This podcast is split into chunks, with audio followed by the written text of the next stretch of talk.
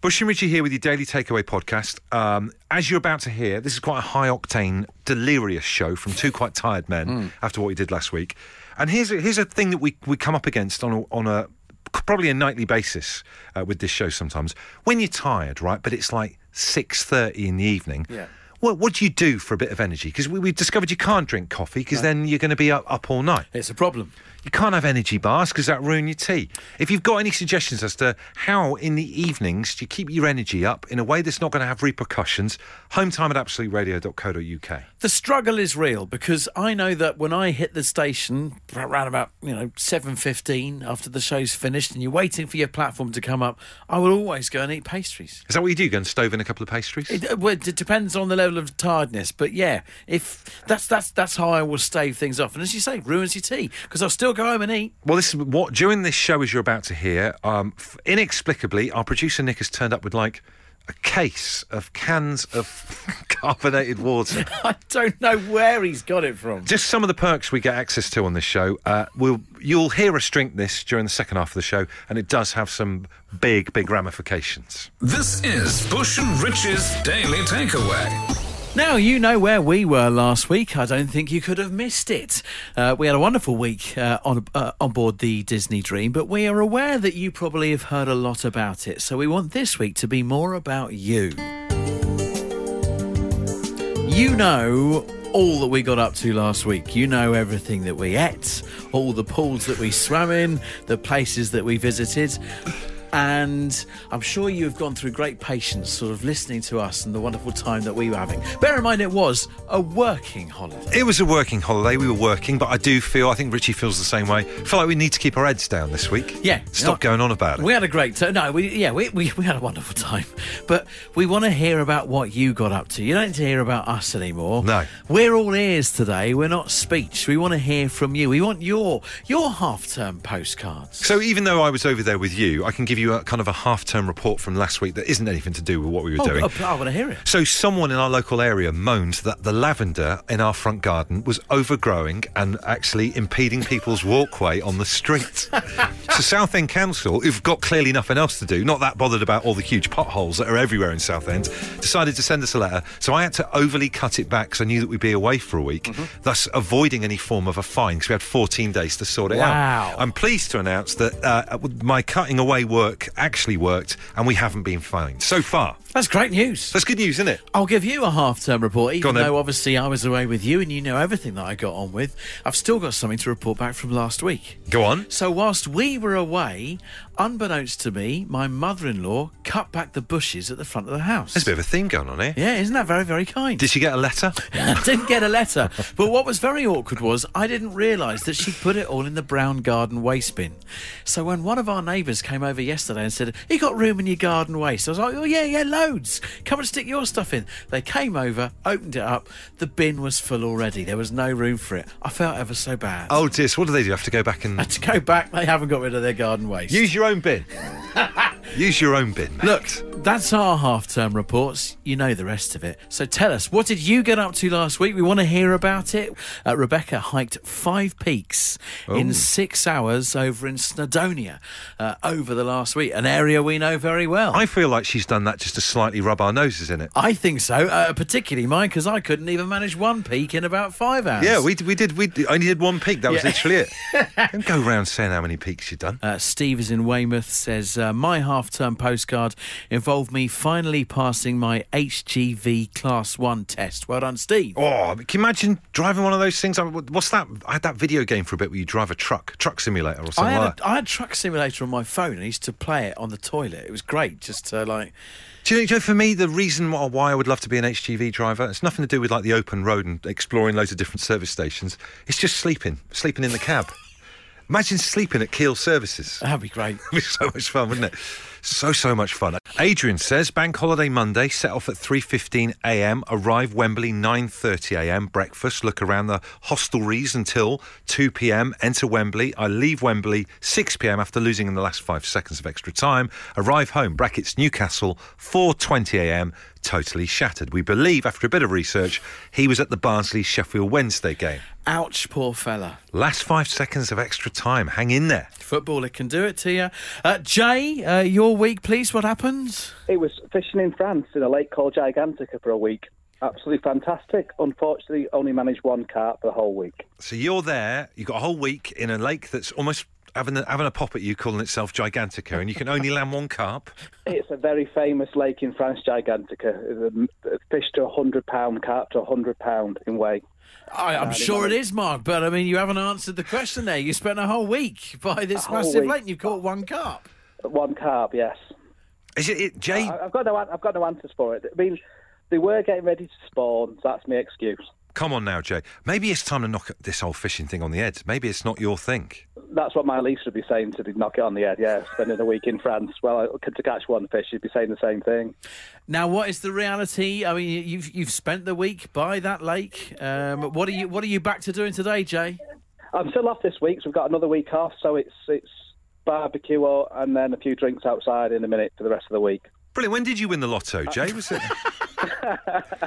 Oh, we've, we've got puppies coming as well, so we're, we're going to be any time now. We've got puppies coming. It just gets better and better for Jay, doesn't It it? really does. Living the dream. We had a message in earlier on, didn't we, from a lady called Rebecca who uh, said she'd done five peaks uh, in six hours in Snowdonia, Yeah. which we felt was a bit of a low blow considering was. we didn't really do. We did one peak in. Like, Well, you managed one peak. I I, I, I managed to stop two thirds of the way up. So you did 0.75 of a peak. Correct, In yeah. five hours. Mike has tweeted to say, doing the five peaks to rub your noses in it is fair game, boys. After all you've been just doing the same thing spent last week, uh, rubbing our noses in, in it about the whole Disney cruise. Very good point. It's a very good He's got point. a point, so fair point. Uh, Mark, tell us your half-time postcard. What were you doing? I was in Vegas for a week, all expenses paid, playing poker.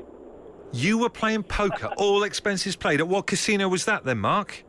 Um, it was at the Orleans Hotel and Casino. Wow. Now, Mark, that doesn't sound like a corporate trip. How does that kind of thing happen? No, um, I, I've won a poker tournament in Leeds. Uh, it's called Red Tooth. It's a national like pub league. Right. Um, I'd won a my place there back in February, and 17th to the 26th was the week we went away. There wow. was 100 of, us- 100 of us from across the country, and uh, we all played in a big poker event and, Oh. o- and other poker tournaments throughout the week. So when you're doing your poker, Mark, what are you wearing? Are you doing the old, um, uh, the little visor, the see-through visor, or are you sunglasses and, and a cap? What, what do you wear? And uh, nah, just an old. It was too hot. It was 38 degrees, so um, I thought it was aircon, but I was, I was just sat in a t-shirt and shorts. Good lad. I don't get that weather in Hull.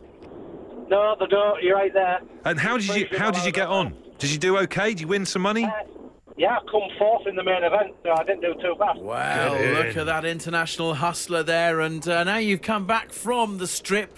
Uh, what is reality for you today, Mark? What are you doing right now? we Um, can hear you on the road. I'm currently coming up the Dartford Tunnel. I'm in the space service, and I'm coming down to Kent for a course. Wow, what about that? From uh, from the casino to the Dartford Tunnel. What a great Yeah, leveller. Lovely. Cheers, Mark. Good to talk to you. Thanks, mate. Debbie's hanging on. Debbie, tell us, what did you get up to? We went to Scotland. Um, it was about eight and a half hours um, driving up there, and we wanted to Baggerman Row. So um, Sorry, yeah. forgive our, our ignorance. What's bagging a Munro? It sounds like a little creature or something. Yeah, so you um, there's I think there's about over four thousand mountains in the Cairngorms, um, and we climbed. I think it's the seventh highest. So it's about 4,000 4,000. mountains in Scotland. Yeah, there's Wow. probably more than that actually. Wow. Um, sounds like a Katie yeah, Melua so- song. a difficult follow up.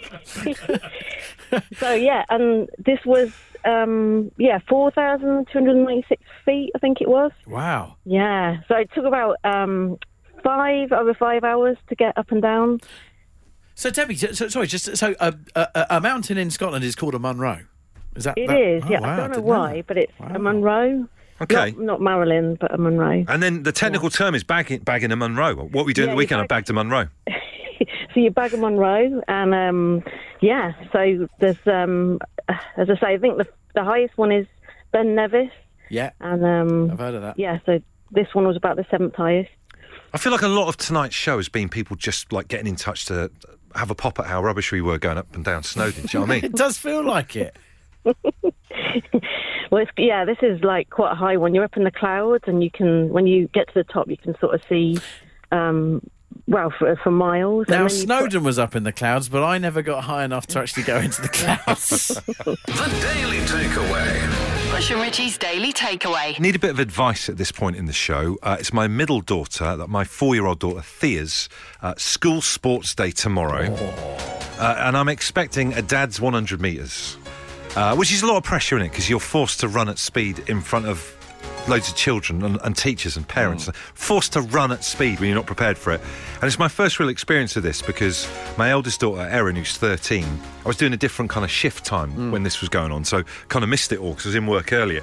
But I'm kind of worried about how to play it. So like with the 100 meters race for dads or whatever do i do i go all in and like get like running spikes or shorts t-shirt turn up ready to go Yep. maybe a bit of lycra or do i play it kind of casual with jeans and, and kind of play it down a little bit but secretly try and go for it do you know what i mean like how do you play this kind of thing what's the etiquette I'm concerned. I'm concerned because the very question, the, the very, the very fact that you're asking the question suggests a burning desire to win. i want to i want to give a good account of myself A do you know burning what i mean desire to win. yeah i want i want to win i want to win the thing you know I, I don't want to ben johnson it but i want i want to win I, I don't want to decry school playing fields, but I don't feel like they're they're what they were back in the day, and I'm I'm worried point. about your back.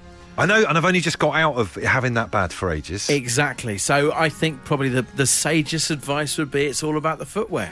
okay, so go in because I mean, I, I normally wear kind of like Converse All Stars and stuff. Oh, It's not going to no, work. No, no, is you're it? not going to get the support. You could wear all the jeans and all the ill-fitting tops that you want, but as long as you've got decent footwear on, that's what you need. Arse- is spikes too much? Start taking it too far? Because I Say imagine that would be probably good. Would be. Uh, uh, Glory Days artwork on Twitter say uh, my mate fell over at the finish line during the dad's race and broke his collarbone. Ambulance turned up, and the school hasn't done it since.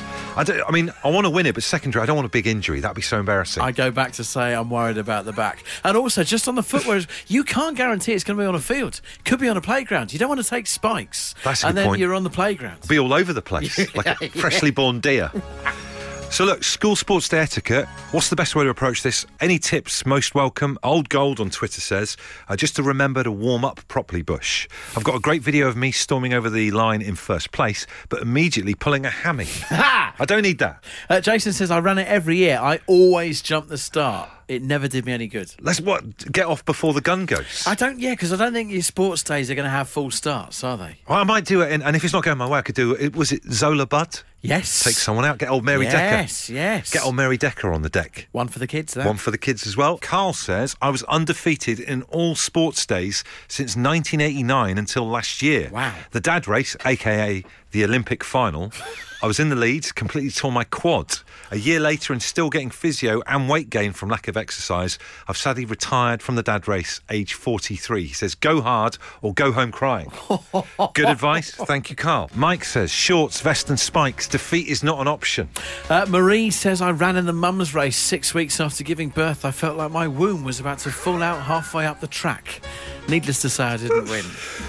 God bless her for trying. Curly says, uh, as an ex primary teacher who has witnessed several injuries from dad's races over the years, I suggest that if you're going to take part, that you wear trainers and tracksuit bottom stroke shorts that won't fall down whilst running. There's someone who's had some horrible visions. Uh, we've got Will on the line. Will, school, school sports day intel, what you saying? Well, the, the intel is a pair of uh, Adidas Gazelles. Oh, right. Why, why them, them shoes in particular? Well, because they they they they don't, they don't look too sporty, but they they got all the support and they're all terrain. So if it's grass, if it's concrete, people won't suspect. They just think you turn up in a nice pair of 80s, 80s trainers, hip hop trainers, and actually they they they're fit for purpose. I ran the London Marathon in 1984. That's great. line. wow, so I might look like I'm in an acid jazz band, but I can actually bang out a good 100 metres. Oh, exactly. Yeah, yeah. They're perfect for it. Absolutely perfect. Jump on eBay now and pick some up on the way home, eh? Consider it done. Yeah, Gazelles. That's the way forward. This is the Daily Takeaway. Daily Takeaway. So there you go. Um, are you going to drink some more carbonated water during the show tomorrow? I think I think that might have to be it because uh, it reminds. I don't do this anymore now, but I used to to have quite a lot of Alka Seltzer. I got obsessed with Alka Seltzer for a bit in the nineties. This this says canned at sauce, but I can't think of a sauce that is like spouting out carbonated water. Yeah, where's that coming from? Well, they just held the can out and filled it up. canned at the soda stream. What have you done, Nick?